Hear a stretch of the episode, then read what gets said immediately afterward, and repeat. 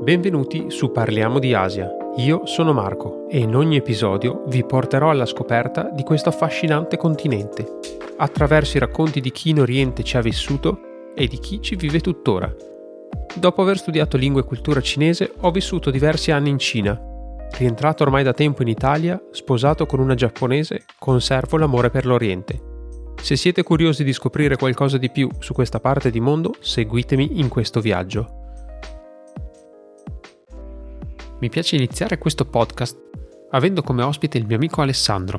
Alessandro è una delle persone che conosco che parla meglio il giapponese. Ci siamo conosciuti ormai tanti anni fa all'università.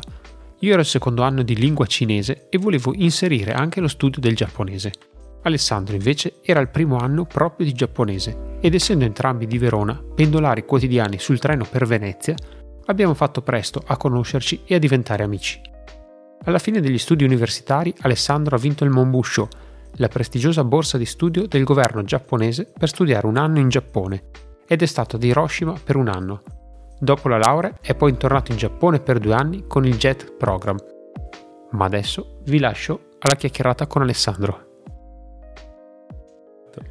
Ok, dai. Allora, siamo qua con Alessandro e Alessandro volevo chiederti uh, per prima cosa, io prima della, di far partire questa puntata farò due parole uh, su di te, però mi piacerebbe anche sentire un po' uh, qualcosa raccontato direttamente da te. E in particolare vorrei capire un attimo, magari un po' lo so, però se ci racconti come mai hai deciso di studiare lingua giapponese soprattutto sapendo che tu non sei appassionato di, di manga e di, e di anime, mentre io mi ricordo che all'università diciamo il 90% di tutti quelli che studiavano giapponese lo facevano perché erano appassionati di anime, di videogiochi, eh, di fumetti, eccetera. La tua scelta invece di studiare giapponese non è per questo motivo, no. giusto? La mia scelta è stata una scelta più di tipo linguistico. A me sono sempre piaciute le culture straniere, le lingue straniere. Ho fatto il liceo scientifico e al liceo scientifico la materia che mi piaceva di più probabilmente era l'inglese Andavo anche abbastanza bene in latino, cosa non del tutto scontata per uno, un liceale dello scientifico, e quindi mi sono detto una volta diplomato, ma perché non, non andare ad approfondire qualcosa che riguardi anche l'Asia. E all'epoca c'è da dire che il, la Cina e la lingua cinese non erano così in voga e in auge come lo sono adesso e che all'epoca, il, io mi sono diplomato nel, 99, nel 1999, il Giappone era l'unico paese dell'Asia, allora facente parte del G7 e economicamente industrializzato e a livello così di sbocchi futuri pensavo che il giapponese potesse garantirmi un, un futuro e quindi è stato un po' per questo. A dire la verità, a dirla tutta, c'è da dire che anche, ho fatto un anno di giurisprudenza qua a Verona prima di trasferirmi a lingue orientali e con quell'anno di giurisprudenza ho anche capito che cosa forse non mi piacesse fare al 100% e ecco, e poi mm, anche, volevo anche fare l'università in una città che non fosse la mia. Io, come te, abito a Verona, quindi già il fatto di andare a Venezia, di rendermi indipendente, di essere proprio autonomo, mi sembrava un modo per vivere integralmente l'esperienza universitaria. Quindi non sei partito perché avevi questa grande passione per il Giappone, hai fatto giurisprudenza un anno che non, non c'entra niente hai cambiato totalmente più per un approccio linguistico. Più per un approccio linguistico, sì, devo dire che anche all'epoca mi ero detto, forse se sarò tra i pochi ad imparare una lingua particolare, non lo so, mm, magari riuscirò anche ad avere un buon posto di lavoro. Questo sicuramente all'epoca era stato il mio pensiero predominante, perché purtroppo c'è da dire, dobbiamo mm, fare il conto o comunque trovare un compromesso tra quelle che sono le nostre passioni e quello che è il, il mercato del lavoro, perché con tutto il rispetto per chi decide di vivere d'arte, oggi come oggi è quanto mai difficile, perciò insomma un po' il senso di autonomia e di sganciarmi dalla famiglia mi è sempre appartenuto, quindi volevo fare qualcosa che mi consentisse di, di farlo. Mm, ok, sì. E poi devo dire che alla fine l'obiettivo di imparare una lingua che, che sanno in pochi eh, credo sia stata pienamente raggiunta perché un po', vabbè, noi ci conosciamo, ce lo diciamo eh, un po' da tanto tempo, però per me, ecco, sei una delle persone che conosco di italiani che, che vive in Italia e che sa meglio eh, il giapponese. Io ti ringrazio. Tra l'altro ho detto da te che sei sposato con una ragazza giapponese con cui tuttora io parlo giapponese, il complimento mi fa particolarmente piacere. No, te lo confermo e insomma sicuramente eh, questo è dovuto... Eh, all'esperienza che hai fatto in Giappone più che quella eh, universitaria, almeno io ho visto la mia esperienza con la lingua cinese è la stessa cosa. Eh, prima di andare a vivere eh, in Cina, la, la lingua all'università sì, la impari un pochino qualcosa, eh, riesci a esprimerti, però poi è vivendo effettivamente là che la impari meglio. È verissimo, specialmente per chi ha studiato le lingue nella nostra generazione, perché c'è da dire che oggi per chi decida di studiare qualunque lingua, ci sono a disposizione un sacco di strumenti che non avevamo. Diciamo, pensiamo solo a internet, pensiamo solo al fatto di vedere un telegiornale in una lingua straniera, pensiamo a Netflix, pensiamo alla possibilità di applicare o non applicare i sottotitoli quando vediamo un film o un documentario in lingua straniera. Noi, almeno io con il giapponese, ho iniziato a studiarlo con il cartaceo. Io avevo il dizionario di giapponese che pesava molto nello zaino zaino quando facevo i compiti in classe e gli esami poi di, di giapponese o le prove che facevamo in itinere durante l'anno.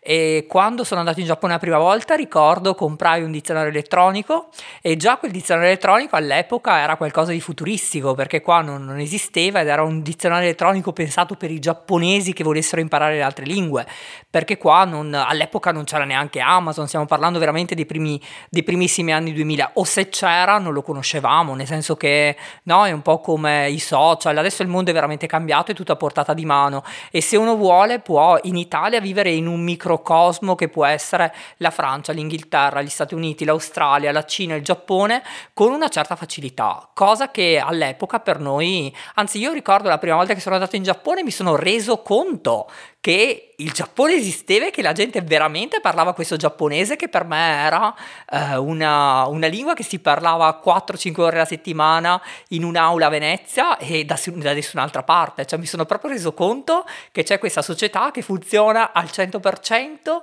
in un'altra lingua, sarà banalissimo, e un posto dove una sola parola di inglese non, eh, in giapponese si dice tsujinai, che vuol dire non viene capita, non viene recepita, non arriva ad essere compresa. È vero, è vero, me il dizionario elettronico me lo ricordo perché invece per noi che studiavamo cinese non c'era e usavamo i vocabolari cartacei eh, che tra l'altro eh, sono un grandissimo rompicapo perché eh, usare un dizionario per eh, caratteri cinesi o caratteri giapponesi eh, ti devi fare un bel mazzo come si dice. E devi anche eh, aguzzare la vista perché ogni tanto questi caratteri che si somigliano sul dizionario sono veramente piccolini no? Eh sì, eh sì, e quindi io mi ricordo questi dizionari elettronici che gli studenti di, di giapponese che erano andati in Giappone appunto avevano e, e per noi invece sinologi erano una cosa totalmente ah. estranea perché per il cinese non c'erano, quindi confermo anch'io dalla mia esperienza che eh, vent'anni uh, fa uh, studiare una lingua così voleva dire far fatica anche a avere un piccolo scritto eh, originale in lingua perché non, come hai detto tu non c'era, non c'era un internet. film, perché tra l'altro mi ricordo che noi avevamo i primi tempi ancora le videocassette addirittura. Ovviamente c'erano già i, i DVD eccetera però comunque io mi ricordo che la nostra insegnante giapponese regalò a qualcuno ad estrazione io fui uno dei pochi fortunati una VHS in giapponese con i cartoni animati, qualcosa di introvabile qua in Italia. Peccato che il mio lettore, il mio videoregistratore, quello del papà, non, non, leggeva il sistema giapponese, quindi in realtà quella videocassetta credo... Sì, perché c'erano i codici, c'erano, ah, i codici, codici sì, anche sì. sui lettori DVD a seconda della, della zona erano tra virgolette protetti perché la gente non potesse acquistare appunto un DVD in un altro paese e leggerlo poi nel proprio.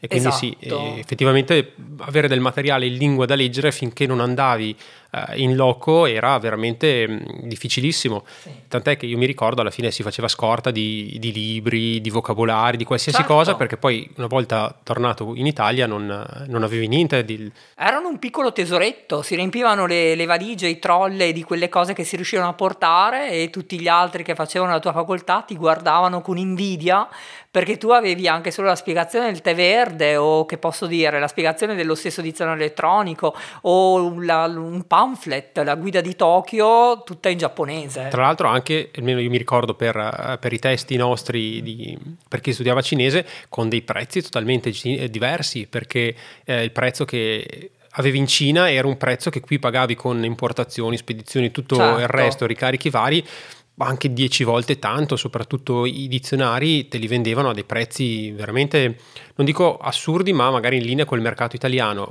cosa che in Cina era totalmente diverso. C'è da dire che i prezzi giapponesi anche in Giappone all'epoca erano comunque cari per noi, perché quando abbiamo iniziato noi a studiare il cinese e il giapponese non c'era ancora l'euro, c'era la lira, o forse la prima volta che sono stato in Giappone eravamo nel periodo di convivenza tra lira ed euro, ma ancora la nostra testa funzionava in lire e comunque i libri giapponesi già all'epoca calcolati in lire costavano molto di più che da noi. Poi certo, eh, calcolando l'importazione, calcolando il rincaro della libreria, venivano a costare più o meno il doppio se non il triplo del prezzo giapponese che come come vorrei sostenere, già il prezzo giapponese in Giappone comunque non era regalato, ecco, era già per uno studente oneroso. Sì, sì, quindi andare là ti dava questa possibilità che adesso non ci si pensa neanche proprio perché come hai detto tu con internet c'è la fortuna di avere a disposizione tutta una, una serie di materiali. di mano, tutto a portata di mano e tutto ad un costo accessibile anche. E quindi uh, per, così, per riprendere un attimo la tua esperienza in Giappone, la prima volta è stata durante il periodo universitario o dopo il periodo universitario? No, la prima volta è stata durante il periodo in universitario, c'è stato un, uh, uno scambio diciamo che eh, l'Università di Venezia Ca' Foscari ha organizzato con una scuola di lingua di, di Tokyo per cui noi potevamo andare là alcuni studenti venire a Venezia senza pagare uh, spese universitarie extra, nel senso che però tengo a precisare che in quell'occasione ciascuno studente si doveva pagare il suo viaggio, andata e ritorno, si doveva pagare l'alloggio, la famiglia, io all'epoca scelsi di stare in famiglia e poi il corso di lingua là, che comunque costicchiava, ecco. Sì, sì, certo. Diciamo che all'epoca costicchiava. All'epoca mi ricordo in milioni di lire di avere speso per uh, poco meno di tre mesi, perché non avevo nessun visto, quindi il visto normale turistico per il Giappone per noi italiani, europei è di 90 giorni.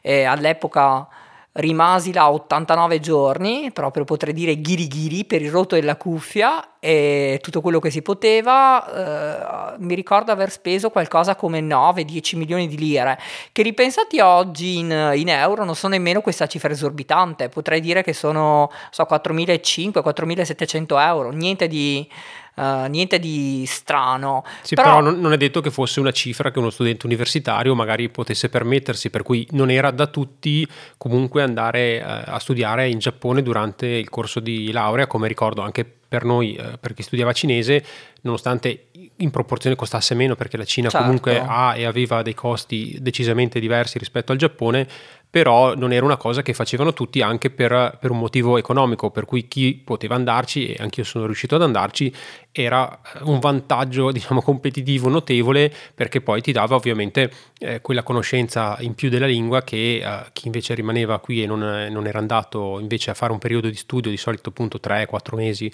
quello che poteva essere, eh, non aveva.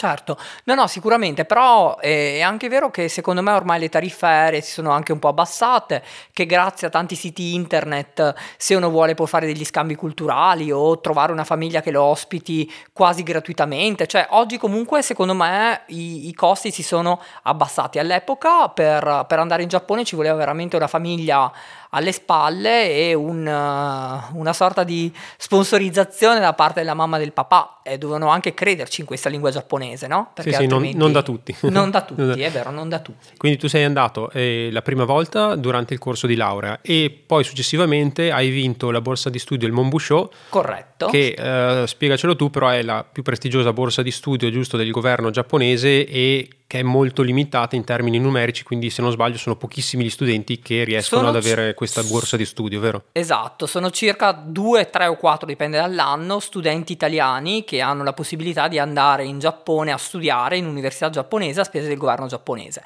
A dire la verità, tra eh, l'esperienza che che vi ho appena raccontato e questa del Monbusho ce n'è un'altra.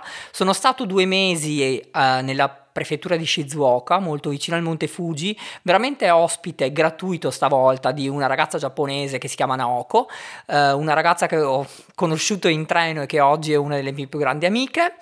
E all'epoca mi disse che se volevo ritornare in Giappone i suoi genitori sarebbero stati felici di, di ospitarmi e fu così che riuscì ad andare in Giappone una seconda volta, stavolta veramente praticamente eh, quasi a spese zero. E devo dire che entrambe poi i tre mesi passati a Tokyo la prima volta con l'università e i due mesi nella prefettura di Shizuoka hanno fatto sì che in qualche modo ci prendessi gusto da un lato e mi sentissi anche linguisticamente un po' più sicuro e così ho deciso di provare questa borsa che è il Mumbusho, il cui esame si svolgeva a Roma, all'ambasciata del Giappone, c'è un test scritto, eravamo circa una trentina di persone a fare il test scritto perché serviva una sorta di lettera di raccomandazione da parte dell'università che certificava di essere in linea con gli esami e che comunque uno era un bravo studente e aveva una buona media universitaria e si faceva prima la parte scritta e di quei 30 che eravamo mi pare una, siamo passati una decina e di quella decina poi si facevano gli orali e poi venivano selezionate. Quell'anno vennero selezionate quattro persone. Io fui una delle quattro poi selezionate e studiai un anno all'università di Hiroshima. Ok quindi diciamo avevi fatto due esperienze più brevi e poi hai avuto questa possibilità di fare invece un anno, un anno filato. Un anno filato. Dopo quell'anno filato lì sei riuscito però a tornare nuovamente in Giappone, questa volta per lavorarci, giusto? Sì, allora fino adesso in, nell'esperienza di Giappone che vi ho raccontato ero uno studente, poi tornato all'Università di Hiroshima ho fatto finalmente la mia tesi di laurea, mi sono laureato, nel frattempo due anni prima c'è da dire avevo fatto anche l'Erasmus a Vienna, quindi tutte le possibilità internazionali effettivamente che Ca' Foscari mi, mi dava, le ho in qualche modo assorbite, recepite tutte, sfruttate fatte bene. sfruttate bene, esatto. All'ufficio relazioni internazionali penso ormai si ricordassero di me tutto quello che si poteva vincere con, con un po' di orgoglio, devo dire, all'epoca lo vinsi.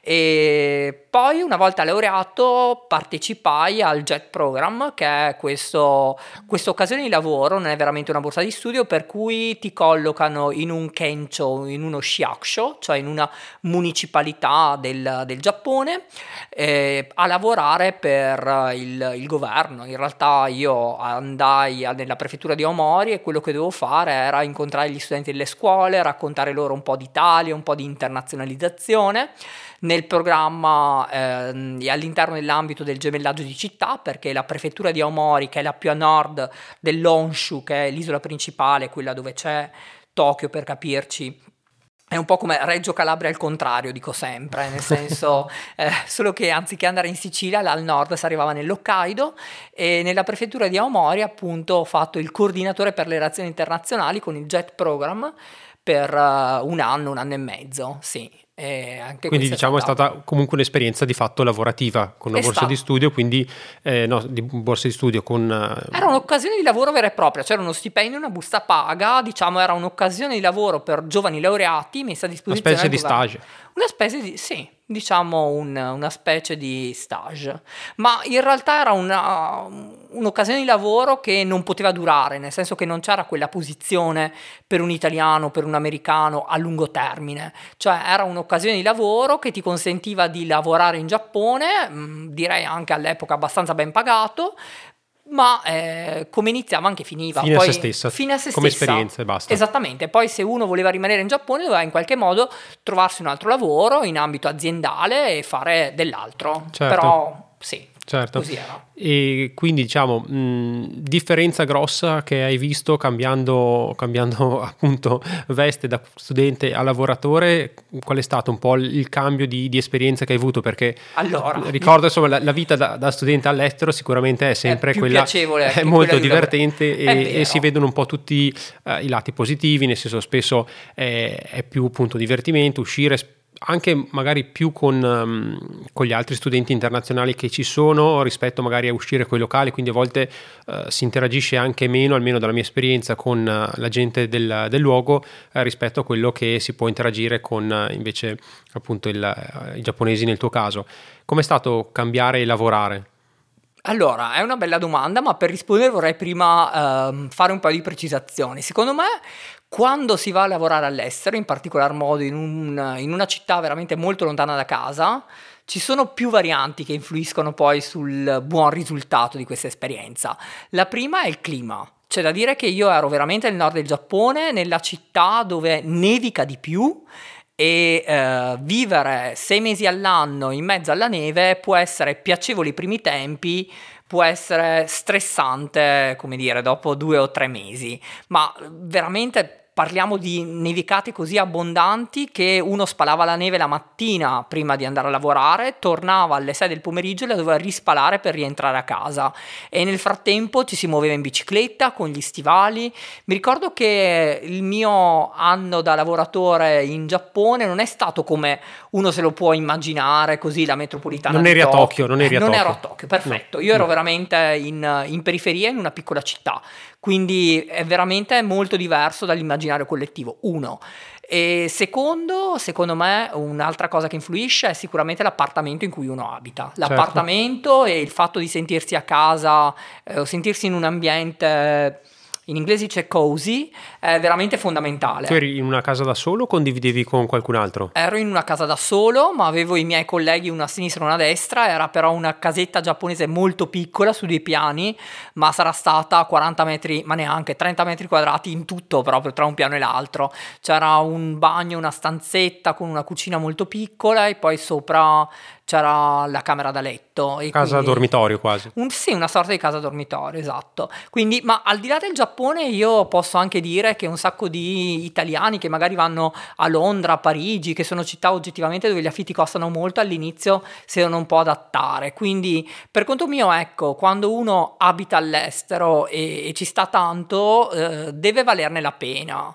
Eh, nel senso o ha un buono stipendio, o una possibilità di carriera o comunque deve stare in un ambiente piacevole, altrimenti tante volte il gioco non vale la candela. Tutti noi pensiamo che chi eh, lavora all'estero sia in qualche modo migliore di noi, più bravo, forse se l'è meritato, è una persona coraggiosa, ma, e magari tante volte lo è, però poi non è detto che lo stile di vita che uno trova, trova all'estero è, è, sia esattamente quello che ha sognato. Questo, Beh, cioè mi, se- mi, sembra di capire che comunque da quello che ci stai dicendo non è che fossi nella situazione idilliaca che è appunto quello che magari uno si può immaginare nella grande città, eh, l'appartamento figo in centro, cioè tu eri una città eh, di periferia con eh, sei mesi di nevicate abbondanti come essere da noi magari in eh, certe zone del, dell'Alto Adige e esatto. con una situazione di un micro appartamento eh, dove vivevi appunto sommerso nella neve, quindi sicuramente eh, una situazione completamente diversa e in quella condizione tu poi hai avuto la tua esperienza lavorativa che come stavi dicendo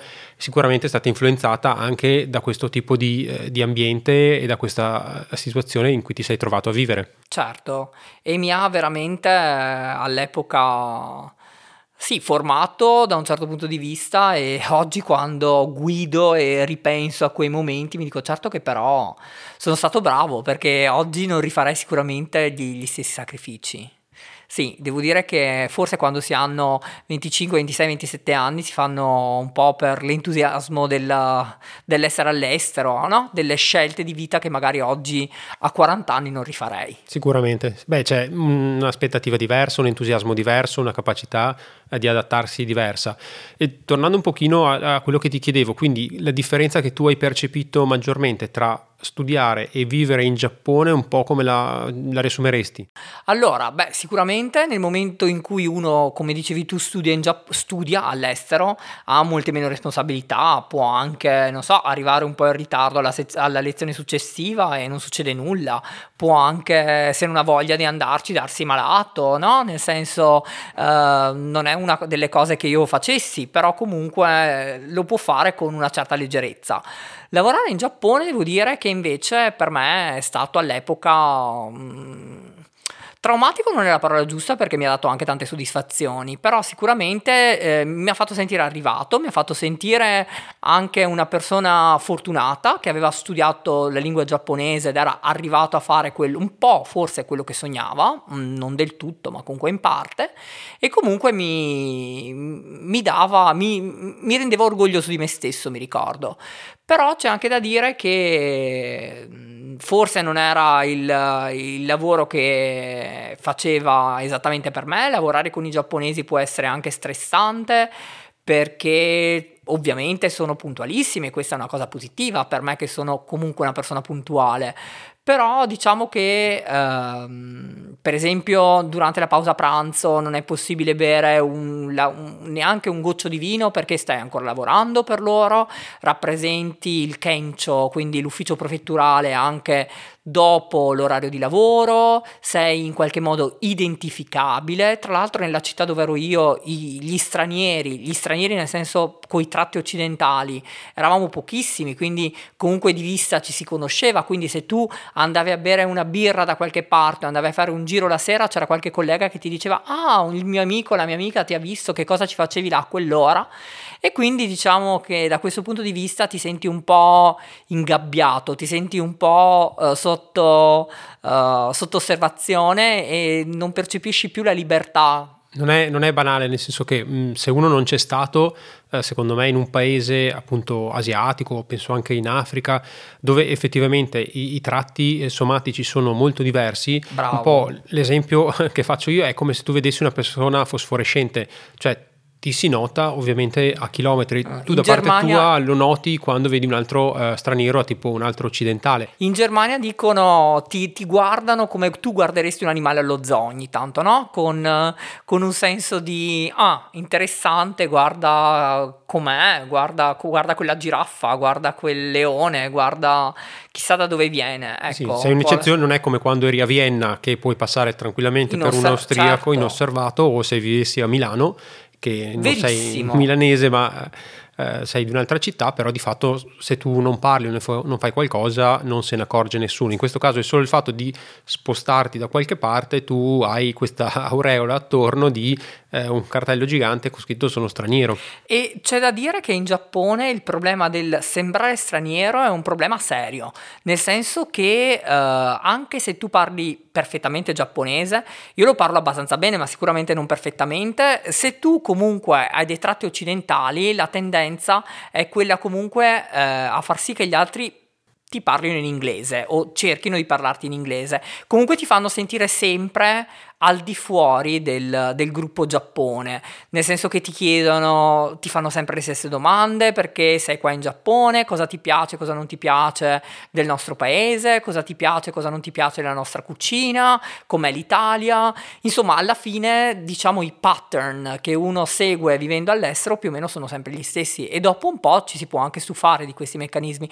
addirittura le persone half che sono uh, metà italiane per esempio e metà giapponesi ma che hanno hanno una parvenza più occidentale, so che in Giappone hanno un po' di difficoltà, nel senso che se loro comunque entrano in un combini, in un convenience store, in uno di quei supermercati aperti 24 ore su 24, che non è magari quello che frequentano abitualmente, il commesso sal- li saluta dicendo hello, eppure loro sono nel loro paese, sono giapponesi. Sono guardati così. come stranieri. Esatto, sono visti come stranieri sì. ed è una cosa incredibile, no? Sì. Cioè nel senso che co- comunque qua da noi se uno entra in un negozio ti dicono tutti buongiorno, se sei in Germania ti dicono tutti hallo o guten Tag e in Inghilterra ti dicono good morning, no? In Inghilterra e... non se lo pongono neanche il problema. Certo, dire. anzi voglio dire, se tu sei là devi, devi in qualche modo parlare la loro lingua, invece i giapponesi come primo istinto proprio è quello di, di dire vabbè sarà un altro occidentale venuto in Giappone per insegnare l'inglese, probabilmente il giapponese non lo capisce. E diciamo quindi, quindi hai fatto questa esperienza eh, di lavoro con tutte le difficoltà del caso e il, appunto la differenza rispetto, come stavamo dicendo, dalla vita da studente.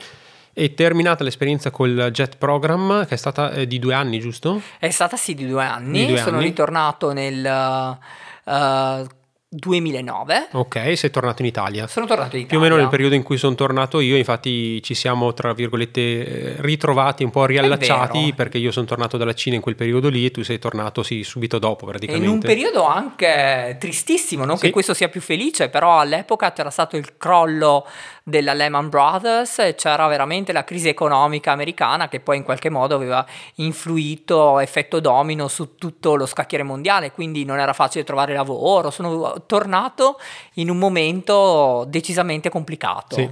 Tu sei tornato e diciamo avevi la possibilità di dire uh, ok con l'esperienza che ho fatto cerco di trovare un nuovo lavoro visto che quello del JET program abbiamo detto si era concluso, quindi cerco un altro lavoro Sì. in Giappone con l'esperienza che ho avuto o all'estero da un'altra parte, oppure sfrutto la, eh, appunto l'esperienza che ho fatto per trovare un lavoro in Italia. E Allora, ammetto che anche lì c'è un passaggio intermedio di cui non mi ricordo se ti ho mai parlato, Ok. ma magari... Allora, quando è finita l'esperienza Jet Program, io mi sono trasferito a Osaka e avevo temporaneamente trovato lavoro per un'azienda che importava vini. ok, E importava da- sì, dal- dall'Italia e dalla Francia e quindi eh, ho provato a lavorare per un paio di mesi in questo ambito, un ambito tutto legato al denaro, in cui veramente eri bravo solo se vendevi e dovevi passare tra i ristoranti e, e gli hotel di, di Kyoto e di Osaka a cercare di vendere i tuoi vini. azienda scusa straniera o azienda, Azienda giappon- giapponese, giapponese? in Giappone funziona così: il nostro vino viene rietichettato e viene messa un'etichetta in cui Sì. si spiega ai giapponesi la composizione, il grado alcolico, eccetera. E ci sono delle aziende che eh, proprio importano i vini, sì. appongono la loro etichetta e le ridistribuiscono in tutto il Giappone. Ogni cantina lavora quasi con l'esclusiva, nel senso che se per esempio io sono- parliamo qua della zona di Verona, decido di importare i vini di una bolla Sartori, eccetera, li rietichetto con la mia, con la mia etichetta e eh, li spedisco in tutto il Giappone. Quindi così funziona là. Ok. E avevo lavorato per eh, sì, una, una ditta che importava vini.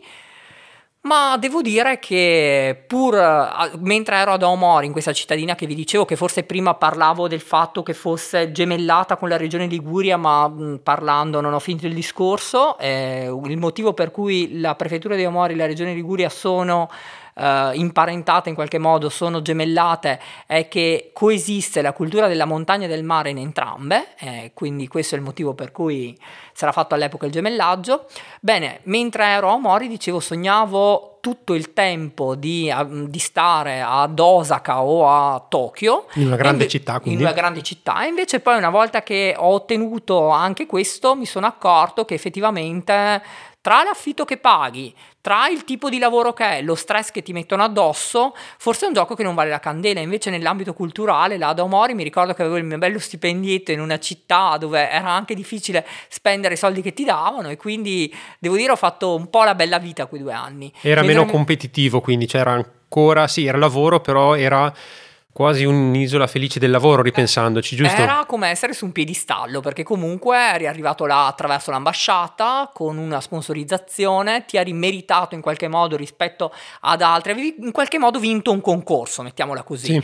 Mentre invece poi nel mercato del, del lavoro vero e proprio eri tu per- e il tuo curriculum, nient'altro. Certo. E in quel momento mi sono reso conto che effettivamente stare a Osaka, andare a mostrare la tua faccia italiana e a cercare di, di- di vendere i vini eh, del, del nord Italia forse non era esattamente quello che volevo di me stesso e nel momento in cui poi uno sbatte la testa capisce che ritornare in Italia giusto per arrivare forse al, al discorso Sì, no? dove vogliamo sì. arrivare ritornare in Italia non è sempre una sconfitta ma può essere anche un happy hand no? tornare, um, tornare a casa um, Beh, sicuramente, almeno io ho visto la mia esperienza dopo diversi anni all'estero, ci sono tante cose del, del tuo paese che ti mancano. eh, Sì. modi di fare, cultura, tante cose che ovviamente quando stai all'estero eh, non hai. Quindi sicuramente il fatto anche di dire ho fatto un'esperienza e sono tornato poi nel mio paese ha un risvolto, eh, come dire, cioè anche di successo, dice ho fatto un'esperienza molto bella, adesso cerco di sfruttarla eh, a casa mia. Ma banalmente, eh, che poi forse non è tanto banale, nel momento in cui è uno dall'altra parte del mondo, gli manca la propria famiglia, gli mancano i propri amici, gli mancano anche le proprie dinamiche, no? Il fatto di parlare a tavolo, scherzare nella tua lingua e dopo due o tre, quattro anni che non lo fai... eh, A eh, me piace raccontare le barzellette, in Cina le barzellette Non le capiscono. Non le capiscono, per E- cui è una tragedia. tradurle è difficile, anche se le traduciamo non sempre le capiscono, quindi... Ma mh, comunque eh, sì, oppure parlare a tavola di quegli argomenti. Noi per esempio parliamo ogni tanto di politica, par- non che uno, voglio dire, torni in Italia perché abbia voglia di parlare della politica italiana, non vorrei essere frainteso, però comunque in Giappone se sei straniero si, paga sempre, si parla sempre delle stesse cose, del- delle differenze culturali, del perché sei in Giappone, di cosa ti manca dell'Italia e basta ed è difficile poi con i giapponesi approfondire approfondire i discorsi. Posso, posso chiederti, secondo me è sempre interessante, eh, una delle domande più ricorrenti e banali che ti fanno i giapponesi? Ma eh, una delle domande più banali è che cosa non ti piace della cucina giapponese? Io posso dire che rispondo sempre il natto, che è questo, la soia fermentata Sì. filante che si mangia la mattina sopra il riso, che è una delle cose che... Disgustosa, sì. Secondo me è disgustosa, però ci sono anche degli italiani che la adorano, quindi non vorrei ferire la sensibilità di nessuno perché come il mondo è bello perché è vario, ci sarà Certo. anche qualcuno che ascoltando questo podcast dirà ma il natto è buonissimo, come fa questo ragazzo, questo ragazzo, questo signore a dire che invece faccia schifo? Ecco, e quindi... Quindi no, questa, il- diciamo, domande magari di cucina, di cose sì, cosa ti piace, cosa non ti piace. Cosa ti giusto? piace, cosa non ti piace? Ah, oppure che, com'è la cucina italiana fatta dai giapponesi, come sono i ristoranti italiani in Giappone, o perché la pizza è così diversa se mangiata in Ok. Italia. Cioè, sì, queste E cose. invece domande banali che ti fanno gli italiani sul Giappone, tipo luoghi comuni, stereotipi, un pochino dice, oddio, eccola sempre la solita domanda. Allora, a dir la verità, devo dire che comunque il livello medio ultimamente si è alzato perché vent'anni fa, quando sono andato in Giappone la prima volta, la differenza tra Cina e Giappone non era chiarissima. Quindi c'era qualcuno Vero. che all'epoca mi chiedeva se in Giappone si mangiassero gli insetti, per esempio, le cavallette o i cani, cioè queste, e invece in Giappone eh, si mangia principalmente pesce, no? Sì. Pesce crudo, pesce arrostito, pesce fritto, pesce davvero in tutte le salse, ma comunque riso e pesce sono alla base dell'alimentazione giapponese. E forse è il pesce palla adesso che ti chiedono, magari sanno che il pesce palla è velenoso, si chiama fugu in giapponese, l'ho mangiato un paio di volte e magari ti chiedono di che cosa sia il pesce palla. Ti chiedono, l'hai provato, ho sentito che c'è questo Esatto, pesce esatto. velenoso, hai provato? Questo può essere, oppure ti chiedono in generale del Giappone, vediamo se tecnologicamente è davvero così tanto più avanti di noi e ormai direi che anche no, nel senso sì e no. Una, cioè, volta, una volta lo era di più. una volta, Una volta si avvertiva di più. Io mi ricordo la, la prima volta che sono stato in Giappone, che era il 2004, e eh, noi avevamo i telefoni cellulari che mandavano Bravissimo. messaggi e telefonavano e lì già potevano mandare le foto via sms, gli mms, quindi la foto col È messaggio, vero. e c'erano i primi telefoni con la fotocamera, quindi un ricor- salto certo. eh, tecnologico notevole. La prima volta che sono andato in Giappone avevo il mio Nokia in bianco e nero e il telefono provvisorio che comprai in Giappone aveva intanto lo schermo a colori. Sì. Aveva la possibilità di far foto, certo non avevano questa grande risoluzione, ma comunque la possibilità c'era e ci si mandava già le email. Le email, cioè. Nel senso, ci si mandava già le email nel 2003, sì, nel 2003, mentre invece noi ancora ci mandavamo un sms e all'epoca costava un sms, non era gratuito come oggi, non avevamo tutto il pacchetto 1000 sms, 1000 minuti o illi- minuti illimitati, eccetera. All'epoca ogni cosa, ogni azione che facevi col cellulare costicchiava. Ed era mirata, anche Ed perché mirata. potevi archiviare bene o male tipo 10 messaggi, quindi anche lì poi quando ti arriva un messaggio, ok, questo lo tengo, questo lo cancello, ma era, La memoria era quella che era, certo. era limitata, era Molto. limitata. Ok, quindi diciamo hai abbandonato l'esperienza giapponese, l'esperienza questa mh, ad Osaka, sei tornato in Italia e hai eh, cambiato completamente eh, settore e di fatto hai un po' abbandonato il mondo Giappone inizialmente, giusto? Allora, io devo dire che all'inizio, appena tornato in Italia, mh, come dicevo prima, era appena eh, crollata la, la borsa negli Stati Uniti, Sì. quindi comunque non, non era un momento felice, però ho provato in qualche modo, devo dire, a rivendermi qua in Italia con il mio curriculum. E devo anche dire che all'epoca ho fatto molta molta fatica, nel senso che avere un'esperienza internazionale di lavoro perché allora la cosa che a me ha sempre un po' fatto ridere delle- di quando uno cerca lavoro in Italia è che ti vogliono a 25 anni eh, con già due se possibile di esperienza, devi essere un ingegnere, parlare due o tre lingue, magari inglese, apprezzato anche il francese o il tedesco, devi avere un sacco di qualifiche che tu dici ma scusa ma a 25 anni chi è che ce le Com'è ha tutte queste possibile, cose? vero? E poi guardavi gli stipendi e parlavamo di stipendi comunque da 1000, 1200, 1300 euro e tu... Io mi ricordo tra me e me pensavo, ma la persona che ti fa il colloquio di lavoro sarà sì e no diplomata, eppure dall'altra parte per darti un lavoro da 1000-1200 euro vuole, non so, un, il, uh, un piccolo genio, perché di questo si trattava, bisognava essere laureati, avere già esperienza, eh, le lingue, ottima conoscenza dello strumento informatico, che tu dici, ma scusa, ma se io dai 19 fino ai 23 anni ho fatto l'università, eh, come potevo fare anche le altre otto cose che chiedete? Verissimo. E soprattutto mi sarebbe anche piaciuto, ora non ho nessun problema a dire quello che sto dicendo, ma magari a 25-26 anni uno si fa scrupolo a dire ad una persona che ha 20 anni più di te, ma scusi, ma lei alla mia età sapeva fare tutte queste cose? Oppure, ma scusi, lei con il suo diploma quanto prende? Probabilmente il doppio. E con quale coraggio cerca una persona con tutte queste qualifiche per poi offrire uno stipendio da 1000 euro? Ecco, questo era... Quindi a dire Ti sei verità... scontrato tornando con questa, con questa realtà del, del, mondo del lavoro in Italia dove effettivamente le, le richieste sono sempre altissime perché anch'io mi sono detto sì, se cerchi un ingegnere di 23-24 anni che abbia esperienze, che conosca benissimo due lingue straniere, forse stai cercando due persone eh, diverse e quindi ti sei scontrato con questa realtà. Ma diciamo che se esistesse quella persona intelligentemente andrebbe a Berlino, a Londra o a New York e accetterebbe uno stipendio da 8.000 dollari al mese. Certo non rimarrebbe qua nella periferia veronese per 1.000 euro certo. se avesse veramente tutte quelle qualifiche di cui stiamo parlando. Quindi questa è la prima cosa che all'epoca mi fece un po' ridere. Cosa che invece in Giappone, devo dire, non, non c'era, nel senso che lavorare in Giappone a, livello di qualifiche quantomeno era sicuramente più facile all'epoca, non so come sia adesso. E mm, sì, quindi da un lato appunto questo, questo, aspetto.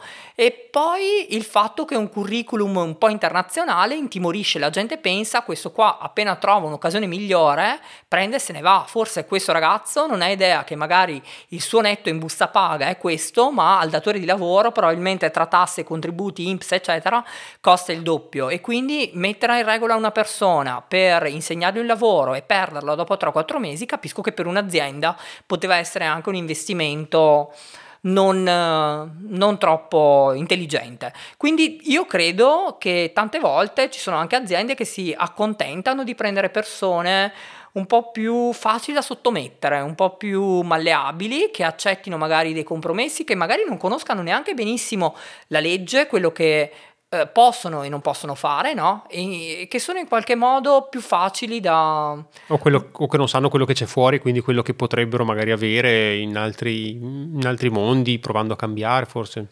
Ma sì, comunque ecco, voglio dire, sicuramente in un momento storico come anche questo in cui è difficile da trovare lavoro, alle aziende è sempre piaciuto comunque il dipendente che china la testa, dice sì e va bene così, no? E che è comunque riconoscente all'azienda per il lavoro che gli viene fornito e quindi come se il lavoratore dovesse in qualche modo essere debitore sempre per il il suo lavoro, no? Dovesse quasi dire grazie all'azienda, magari... Ecco, questo è quello che, che io penso. Quindi tu hai, hai avuto uno sprint di imprenditorialità e hai lanciato la tua attività a quel punto, giusto? Allora, io anche lì, eh, prima ho lavorato un pochino all'aeroporto di Verona, devo dire, eh, all'epoca ricordo, sì. eh, un anno e mezzo ho fatto check-in e gate, un lavoro normalissimo, tengo a precisare, da che avevo comunque questo curriculum di cui abbiamo parlato, a che ho fatto un lavoro in cui mh, bastava essere diplomati, in realtà non serviva neanche Bastava conoscere l'inglese probabilmente. Ma pff, sì, ma neanche, nel senso che voglio dire, avevo colleghi che lo parlavano, che lo, lo masticavano appena. Non sempre quando uno fa check-in e gate trova una persona preparata. Io pensavo che per esempio nel check-in Lufthansa ci fossero delle persone che parlassero il tedesco, ma non è sempre così. Cioè i passeggeri tedeschi parlano inglese qua a Verona quando partono, non ci sono sempre... Non è, non è richiesto. Non è richiesto, anche perché c'è da dire che non lavorano per Lufthansa, certo. attenzione, ma che lavorano per l'aeroporto. Quindi l'aeroporto di Verona che fa check-in e gate... Uh, Deve garantire per... l'inglese, forse basta, quindi non, sì, è, non, non sì. lavora per la compagnia aerea Bravissimo. di fatto. Okay. Quindi quello che richiedono è sicuramente l'inglese. Certo anche se ripeto, poi bisogna anche vedere chi si presenta e chi, chi trovano. Però ecco, diciamo che poi la mia vera e propria svolta è avvenuta è avvenuta nel 2012 quando ho aperto un eh, bed and breakfast in centro a Verona. Io ho la grande fortuna di avere comunque dei genitori che all'epoca ci hanno visto un po' lungo e hanno comprato una proprietà in centro a Verona che abbiamo ristrutturato e adibito a bed and breakfast e sicuramente per 8-9 anni fino al al periodo precedente al Covid il mio BNB ha funzionato molto, molto bene. Questa cosa sicuramente il fatto finalmente di lavorare per me e di non dover scendere più a compromessi o essere io ogni tanto via mail a ricevere il curriculum dei ragazzi e non essere più io a mandarli, sicuramente in qualche modo questo ha contribuito alla mia, alla mia sicurezza e forse anche alla, alla mia stabilità sia economica che psicologica di oggi. Beh, devo dire che comunque è stata una bella, una bella scelta, anche coraggiosa, perché non sono tanti eh, i giovani che dicono invece di cercare appunto il posto di lavoro eh, più o meno sicuro, eh, sfruttando ecco, eventualmente un po' di, di curriculum eh, anche internazionale che hanno avuto, dicono no, guarda, rischio, mi apro una mia attività, in questo caso tu sicuramente avevi un vantaggio competitivo che era quello di avere mh, mm, questa, questa, struttura in centro che però hai dovuto ristrutturare, per cui insomma sì, sì. hai ci hai, visto, ci hai visto lungo e hai deciso di, di, fare una cosa molto diversa da quello che, che hanno fatto o che fanno comunque È tanti. vero, an- anche se a dire la verità, con i costi di ristrutturazione all'epoca sostenuti, mia, mio padre specialmente non mi ha per nulla incoraggiato, anzi mi stava facendo presente che chissà in quanti anni avremmo recuperato i soldi della ristrutturazione. Lui non ci credeva per niente in questo progetto di bed and breakfast, mi diceva e figurati se tutti i turisti che ci sono a Verona, con tutti gli hotel che ci sono, verranno a dormire da e, te. E invece... E invece sicuramente poi dopo qualche mese si è dovuto ricredere. Però c'è da dire che io ci ho provato a cercare il lavoro sicuro tornato dal Giappone. Okay. Non è che in qualche modo ho voluto fare lo snob e ho voluto dire no, a me io valgo di più. Non quindi... è stata la tua prima scelta, diciamo. No, non è stata la mia prima scelta, però ripeto, mi sono confrontato con una realtà uh, ilare se vogliamo e anche da, piena di contraddizioni. Cercavano persone super qualificate per sottopagarle oppure cercavano persone da soggiogare sottomettere a, a, loro e a me non andava bene l'una nell'altra. Devo dire che anche lavorare in aeroporto uh, all'epoca l'ho fatto avevo già 30 anni quando ho lavorato in aeroporto mi alzavo alle 4 di mattina perché comunque i primi voli partono già alle 6 quindi il check-in 6 e mezza quindi possono fare check-in già a partire dalle 4 e mezza. C'erano vo- il, grosso, il grosso dei voli partono alle 7 in poi, quindi comunque il, di solito io andavo alle 5 di mattina, dovevo essere proprio là, quindi vuol dire svegliarsi alle 4, 4 e un quarto. A quell'ora per fortuna non c'è il traffico e in 3 minuti effettivamente di tangenziale si arriva. Però oggettivamente eh, vuol dire eh, veramente andare a dormire, avere problemi con il sonno e lo stipendio comunque anche di chi lavora in aeroporto con questi orari non è uno stipendio. Cioè, il lavoro con i turni comunque sempre più impegnativo di un lavoro che ha un orario standard. Certo, e qui l'ho fatto per un anno e mezzo, quindi voglio dire, eh, tutto sommato. Poi finalmente quando i lavori di ristrutturazione del bed and breakfast si sono conclusi e ho potuto uh, camminare con le mie gambe senza dover chiedere più nulla a nessuno lavorativamente parlando, le cose hanno cominciato ad andare, ad andare meglio. Sicuramente poi, ecco, oggi Oggi non mi posso certo lamentare, devo dire. Mm, quindi tu eh, dal 2012 ad oggi hai, eh, hai lanciato e hai continuato questa attività di bed and breakfast. Però per otto sei, anni consecutivi. Per otto anni è la tua attività lavorativa principale. È diventata la mia attività. Per... Sì, perché c'è da dire che purtroppo uh, il, uh, la parte imprenditoriale o comunque un bed and breakfast rende di più di una laurea. Parliamo anche di questo. È triste, ma è così. Certo e quindi il fatto comunque di essere una persona magari laureata con uh, un'esperienza internazionale e valere sul mercato del lavoro quanto un commesso che piega le magliette, ho fatto anche quello, quindi massimo rispetto, vero? Perché io finché facevo l'università d'estate ho anche fatto, c'era un negozio che si chiamava Mez in Piazza sì, Erbe, me lo ricordo. Eh, face, ho fatto anche quello, quindi voglio dire, eh, sapere poi dopo la laurea, dopo la tua esperienza di guadagnare 100 euro in più di quello che guadagnavi prima da studente è un pochino frustrante, no? Sì. E quindi non ti senti mm, di, di, aver dato un senso ai tuoi sacrifici, questa è la verità. Certo, certo. Però diciamo che per te, il, mm, ok, hai abbandonato lavorativamente parlando il Giappone, ma ti è sempre eh, rimasto e hai sempre cercato di mantenere legami, tant'è che credo che la comunità giapponese che gravita su Verona, che per carità non sono numeri da Chinatown, esatto. però ti conoscono tutti, giusto? Dico, a Verona sì, devo dire, per fortuna i giapponesi che abitano qua, non tutti, ma comunque insomma ormai sì, anche perché poi, o, o comunque credo magari avranno sentito parlare di me, questo probabilmente sì, perché comunque a parlare bene fluentemente il giapponese in una città come Verona non siamo poi in tanti, anche se forse nuove generazioni adesso, come dicevo prima, un po' con gli strumenti internet, eccetera, sono, esatto, sì. sono sicuramente più bravi della nostra generazione. Sì.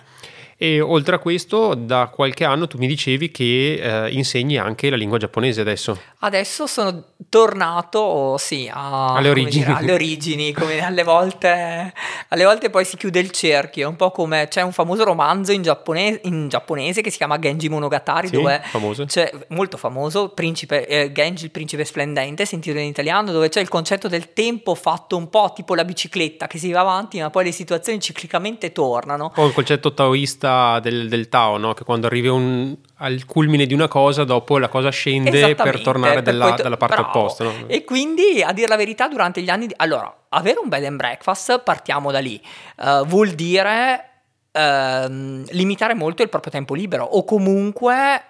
Uh, come dire, cambiare un pochino tu, il tuo concetto di, di, di poter o non poter prendere un impegno, perché alle volte, non so, un, un, ospite ti dice che arriva alle 3 del pomeriggio e poi invece spunta alle 6 alle 6 e mezza, quindi se tu vuoi, servi- vuoi fornire un servizio alberghiero di un certo livello, devi comunque poi uh, essere sempre a disposizione degli ospiti, oppure ci può essere un piccolo problema, magari semplicemente, uh, non so, due ragazze usano la piastra e il phon contemporaneamente e quindi salta sca- tutto. Salta, esatto, salta la luce, salta il contatore e tu devi tornare solamente per riaccendere il contatore, cose che possono succedere, insomma e quindi fondamentalmente tu devi dare al bed and breakfast la priorità, il che vuol dire che chi ti invita, specialmente il sabato e la domenica, per andare a fare un giro, per andare a mangiare fuori a pranzo e a cena, veramente con il bed and breakfast è molto difficile. Ricordo i, i battesimi dei miei nipotini o non so, uh, i matrimoni, anche il tuo, no? Uno sì. si deve organizzare per tempo, deve sapere che per quel giorno ci deve essere qualcuno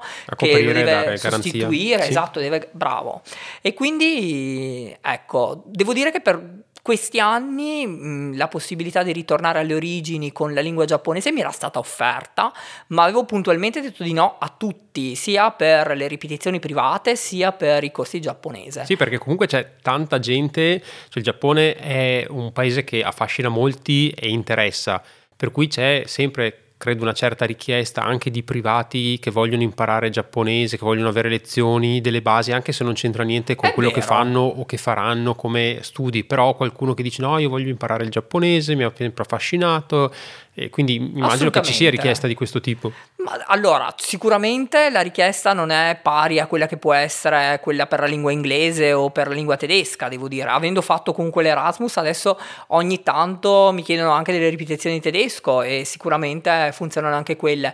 Ma la lingua giapponese è una lingua sicuramente molto più settoriale che la gente impara più per hobby che non per necessità. Per Mentre, passione. Per passione, bravo. Mentre eh, l'inglese e il tedesco lo, lo, studi perché devi fare eh, il compito in classe e quindi la mamma e il papà vorrebbero che il figlio prendesse almeno un 6, eh, il giapponese non, non, viene insegnato nelle scuole, quindi uno chiaramente lo, lo impara un po' per, per vezzo, per passione. E spesso è anche la gente più motivata. Adesso faccio anche l'insegnante per Inasia, che è questa bellissima associazione culturale, questa bellissima realtà che abbiamo qua a Verona. Anzi, se non la conoscete, perdete o impiegate due dei, dei vostri preziosi minuti andatevela a cercare su internet perché offre corsi culturali e linguistici per quanto riguarda l'Asia di primissimo ordine e eh, spazia veramente dal mondo arabo alla Cina, Giappone, Russia, passando per... Uh, Credo anche con dei costi contenuti adesso senza Contenu- fare il marchettone, però diciamo di solito queste associazioni qui ti danno il vantaggio di avere veramente dei buoni contenuti con dei costi che sono irrisori rispetto alle scuole di lingua veramente sono dei costi irrisori. Guardatelo uh, su, su, internet e i prezzi sono competitivissimi veramente. Con il prezzo di un paio di scarpe potete fare un corso di giapponese o di cinese di 36 ore con degli insegnanti mi permetto di dire veramente qualificati. Sono tutte persone che hanno vissuto anni all'estero e parlano la lingua che dicono di parlare. E non è cosa da poco perché un sacco di gente si improvvisa sia nel giapponese che nel cinese. Veramente si improvvisa sì, sì. E tra l'altro poi mi avevi raccontato anche che il io lo chiamo lo step successivo, oltre a insegnare il giapponese, hai organizzato anche uh, un viaggio per i tuoi studenti in Giappone. Sì, in realtà era, pensavo che fosse più per i miei studenti, in realtà era per tutti i tesserati in Asia, quindi anche chi studia le altre lingue. Una delle cose, c'è un il mio collega... Uh, ma possiamo anche fare nome e cognome, si chiama Marco Perusi, è un bravissimo sinologo, è un insegnante di lingua cinese e lui organizza già da anni viaggi in Cina. E un po' sulla scia del successo di viaggi in Cina mi avevano chiesto se mi fosse interessato organizzare un viaggio in Giappone, anche lì il primo anno ho detto no, perché sai, portare 15-20 persone in giro per il Giappone, avere comunque le responsabilità, io in Giappone se ci vado, ci vado per distrarmi e ci vado per ritrovare me in Giappone, ritrovare il Giappone che ho voglia di ritrovare ma avere 15-20 persone al seguito sicuramente è una responsabilità. E anche negli anni di bed and breakfast, devo dire almeno una volta all'anno, sono sempre tornato in Giappone eh, forse i primi anni no, i primi due o tre anni avevo, dopo esserci stato a lungo, una sorta di mh, mm, rigetto non è la parola giusta, però mi, sembra di, mi sembrava di aver esaurito un po' all'inizio il, il tema Giappone. Poi è stato un po' il, il richiamo della foresta, è stato mm. un po' il mal d'Africa, sì. il mal di Tokyo che mi ha richiamato. Maldasia. Esatto, il mal d'Asia che mi ha risucchiato di nuovo in Giappone. Stavo dicendo che comunque eh, dopo aver detto di no mi sono lasciato convincere ed è stata una bellissima esperienza. È stata una bellissima esperienza perché oltre a rivedere un sacco di cose di Tokyo, Kyoto, Hiroshima, che era da anni che io stesso non vedevo, perché proprio perché tu in certi musei ci sei già entrato, pensi no, vado a vedermi un altro posto, no? Invece, grazie al gruppo, ho rivissuto e rivisto il Giappone con gli occhi di chi lo vede per la, per la prima volta. Ho, mi sono anche ricordato di me quando sono andato là la prima volta ed è stato come alle volte vedersi un po' allo specchio, rivedere la sorpresa del padiglione d'oro, il Kinkakuji di, di, di Kyoto e vedere le persone quasi commosse a vederlo. Queste... Sì, è stato, è stato emozionante, devo dire. È una cosa che mi sono proposto anche di rifare. Tra l'altro questo viaggio in Giappone ha avuto un, uh, un, un, ottimo successo in termini di pubblico, veramente i feedback di chi è venuto sono stati positivissimi e ci so, ho già, come dire, la lista di chi ci vorrebbe tornare. Pandemia permettendo, appena sarà possibile Bravo. viaggiare, c'è già programmato, immagino, il nuovo viaggio che avresti già dovuto fare, giusto? A novembre dell'anno scorso, ma che purtroppo, diciamo che eh, l'estate 2020 ci dava una parvenza di normalità e quindi ci eravamo convinti che forse la pandemia stesse scemando, quindi pareva che si potesse partire. Stavamo andare... facendo i falò con le mascherine, poi ci siamo accorti che, che forse ci servivano. Esatto, esatto. eh, purtroppo le abbiamo dovute riprendere prima di eh, incendiarle. Sì. E sì, e quindi fondamentalmente il viaggio di novembre dell'anno scorso è sfumato e speriamo di poterlo ripresentare a, due, a novembre 2021 uh, eh, senza Covid o comunque con il vaccino eh, sì. e con uh, un ritorno alla normalità. Mm. Mi è piaciuto molto uh, quello, quello, che hai detto, no? che dici io vado in Giappone per comunque ritrovare me stesso, nel senso che lo vedo anch'io quando vado uh, nei posti dove sono stato, quando mi capita appunto di, di, andare in Giappone o in Cina, eccetera, spesso è un'esperienza personale, cioè nel senso tu la vivi con la tua persona e hai le tue aspettative portare sicuramente delle persone invece che in questo caso verosimilmente non ci sono mai state, devi calarti nelle loro aspettative, quindi devi vivere in maniera completamente diversa o, o sbaglio, cioè credo che il cambio mentale per organizzare anche un viaggio eh, di successo sia il fatto di fare questo spostamento dal, da spostare l'attenzione sul, sul propria attenzione su, su di sé rispetto eh, agli altri e alle esigenze degli altri. Assolutamente, ma intanto il programma di viaggio è un programma di viaggio disegnato per gli altri e non per te, perché ovviamente se tu quelle cose a Tokyo e a Kyoto le hai già viste, vai, come dicevo prima, più verosimilmente a vederti una città o un posto che ancora non conosci. Poi devo dire che uh, il lavoro del bed and breakfast che ho fatto per otto anni mi ha in qualche modo catapultato ad avere a che fare con la gente tutti i giorni. Gente, tu vedi 6, 7, 8 persone nuove un giorno sì, un un giorno no. E quindi poi quando finalmente arriva novembre, perché per me novembre è quel mese che dedico a me stesso, nel senso che il bed and breakfast anche lì è aperto sette giorni su sette. Quando a novembre me ne vado più o meno un mesetto in Giappone, la gente mi dice sempre: Ah, ma tu che beato te! Non fai niente queste, tutto il giorno. Non fai niente tu, tu che fai questi bellissimi viaggi, che te li puoi permettere. E io, sai, matematicamente dico sempre: Allora ragazzi. Ricordate voi che lavorate dal lunedì al venerdì che in un anno ci sono 52 sabati, 52 domeniche, alcuni giorni rossi di calendario, i ponti, l'influenzina stagionale e un qualunque lavoratore probabilmente rimane a casa 130 giorni, 140 giorni all'anno. Invece chi ha un'attività ricettiva che funziona tutto l'anno è aperto 7 giorni su 7. Nel mio caso era ver- ero veramente praticamente sempre aperto e nel momento in cui chiudi 5 giorni a cavallo di Ferragosto il mese di novembre, in tutto è chiuso 35 giorni all'anno. Sono comunque 100 in meno di un normalissimo lavoratore.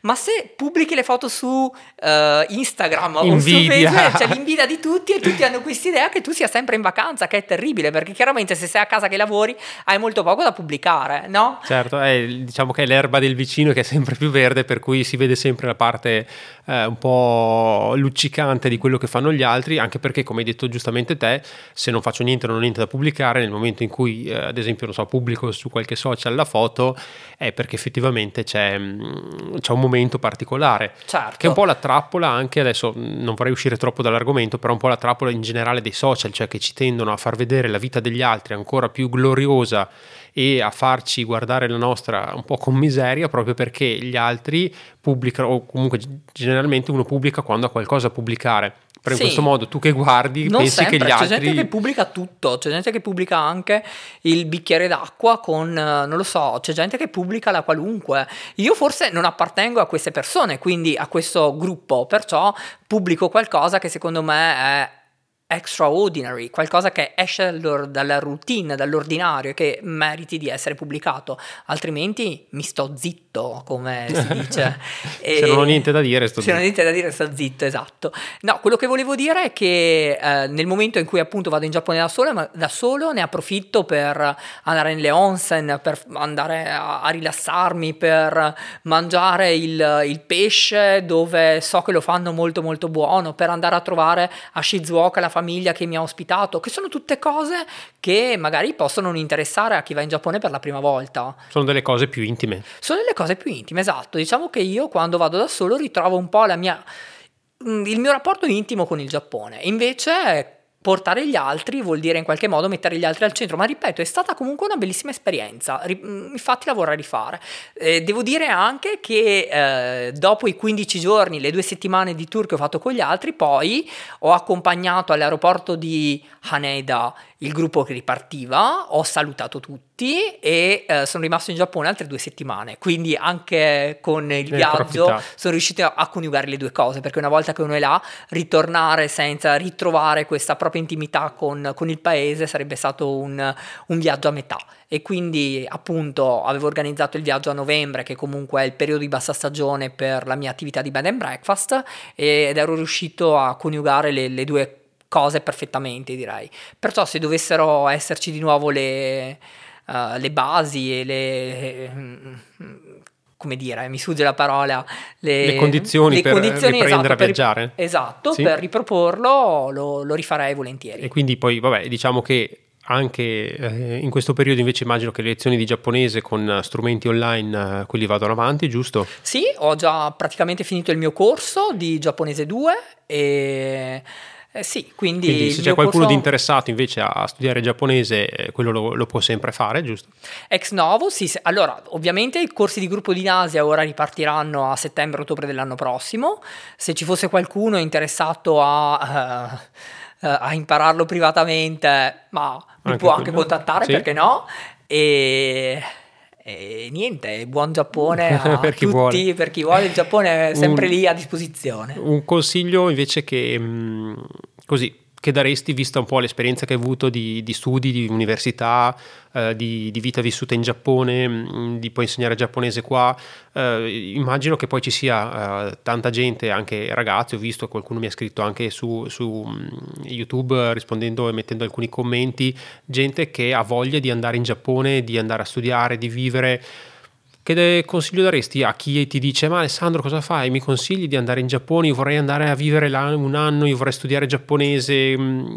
Sì, io voglio dire, dal Giappone ho avuto molto, quindi nonostante appunto eh, questa intervista sia partita un po' con il mio ritorno, il mio decidere alla fine di fare business in Italia, eh, io di andare a studiare giapponese è una cosa che consiglio a tutti. Magari ecco, eh, direi eh, di non illudersi di poter fare della lingua giapponese la risoluzione a tutti i propri problemi, nel senso che comunque non è detto che imparando il giapponese anche alla perfezione si lavorerà là e si farà quello che si sta sognando di fare. Magari anche sì, non, non sono nessuno io per dire di, di, non sognare, però ecco, secondo me bisognerebbe prendere anche l'esperienza possibilmente anche come fine a se stessa e non questo per non rimanere delusi. Così se poi c'è la possibilità di lavorarci con lingua giapponese, sarà la vita che ti fa questa bella sorpresa, questo bel regalo e noi saremo pronti a scartarlo. Ma investire tutto su un qualcosa che dipende dalla lingua giapponese, ecco, forse no, forse è un fare il passo più lungo della gamba. Domanda un po', un po' forse difficile Università sì o università no? Cioè nel senso se uno dice ah, io vorrei studiare giapponese all'università, sto finendo le superiori, mi consigli di studiare e iscrivermi all'università o di prendermi un anno sabbatico e andare a fare un corso di lingua un anno in Giappone? Allora dipende, nel senso che um, su di me credo che l'università abbia in qualche modo funzionato. Intanto perché all'università, oltre alla lingua, si imparano anche un sacco di aspetti della religione, dell'arte, della storia, della proprio cultura giapponese, cosa che non è detto si impari in loco. E, ehm, uno, poi numero due c'è da dire che uh, l'università è anche, secondo me, il servizio militare di oggi, cioè nel momento in cui uno fa l'università lontano da casa e, e ha anche la responsabilità di dover dare degli esami, perché se tu vai privatamente in Giappone mh, mm, non c'è nessuno puoi fare ti, quello che vuoi. Puoi fare quello che vuoi, puoi fare, esatto, prenderti le tempistiche che vuoi, mentre invece rientrare nelle tempistiche universitarie è un modo per responsabilizzarsi. Sicuramente se la mettiamo mettiamo, eh, come dire, buttiamo tutto su un fattore economico, eh, posso anche dire che probabilmente tra le tasse universitarie, pagare l'appartamento a Venezia, stare quattro anni e poi magari non imparare neanche il giapponese al 100%, non lo so, ecco, mi rendo conto che potrebbero essere da un lato soldi spesi male per qualcuno, sono soldi spesi bene se poi l'università viene fatta bene, sono soldi mezzi buttati, ma come con qualunque altra facoltà se uno invece non studia. Però mh, quello che hai detto tu secondo me è, è giustissimo, cioè il fatto che all'università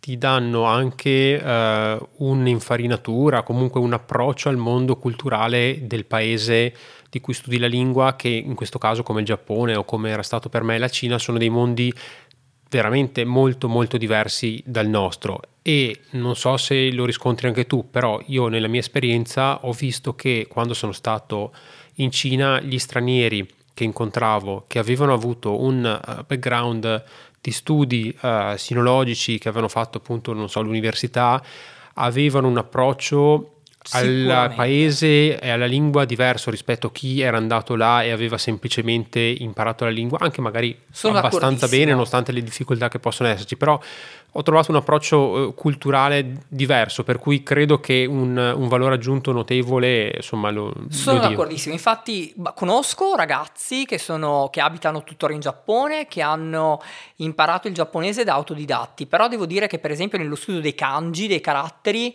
sono tuttora molto carenti, magari uno il giapponese lo impara ad orecchio perché può avere una moglie giapponese, ma poi l'esercizio e eh, la cura e l'accuratezza con cui si studia la scrittura, per esempio all'università, non è difficile ritrovare la stessa cosa in Giappone. E ecco, quindi sicuramente l'approccio universitario per una lingua per conto mio è importante. Poi all'epoca abbiamo letto un sacco di romanzi, eh, prima citavo il Genji Monogatari, ma comunque per laurearsi in giapponese uno deve leggere tanto. Ecco, cosa che invece non fa o non necessariamente fa chi decida di andare in Giappone autonomamente.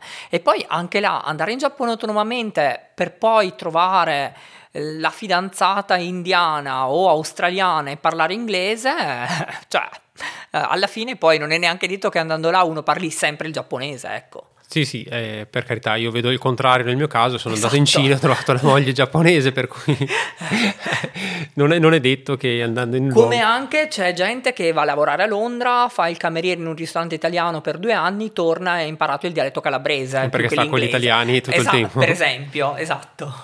certo. Va bene, dai, Alessandro, allora io direi che mm, ti ringrazio per uh, questa chiacchierata, spero che sia stata interessante innanzitutto anche eh, così per te, per rinfrescare alcune alcune cose, alcune esperienze che hai avuto e ovviamente per chi eh, ci ha ascoltato, chi avrà la passione di ascoltarci.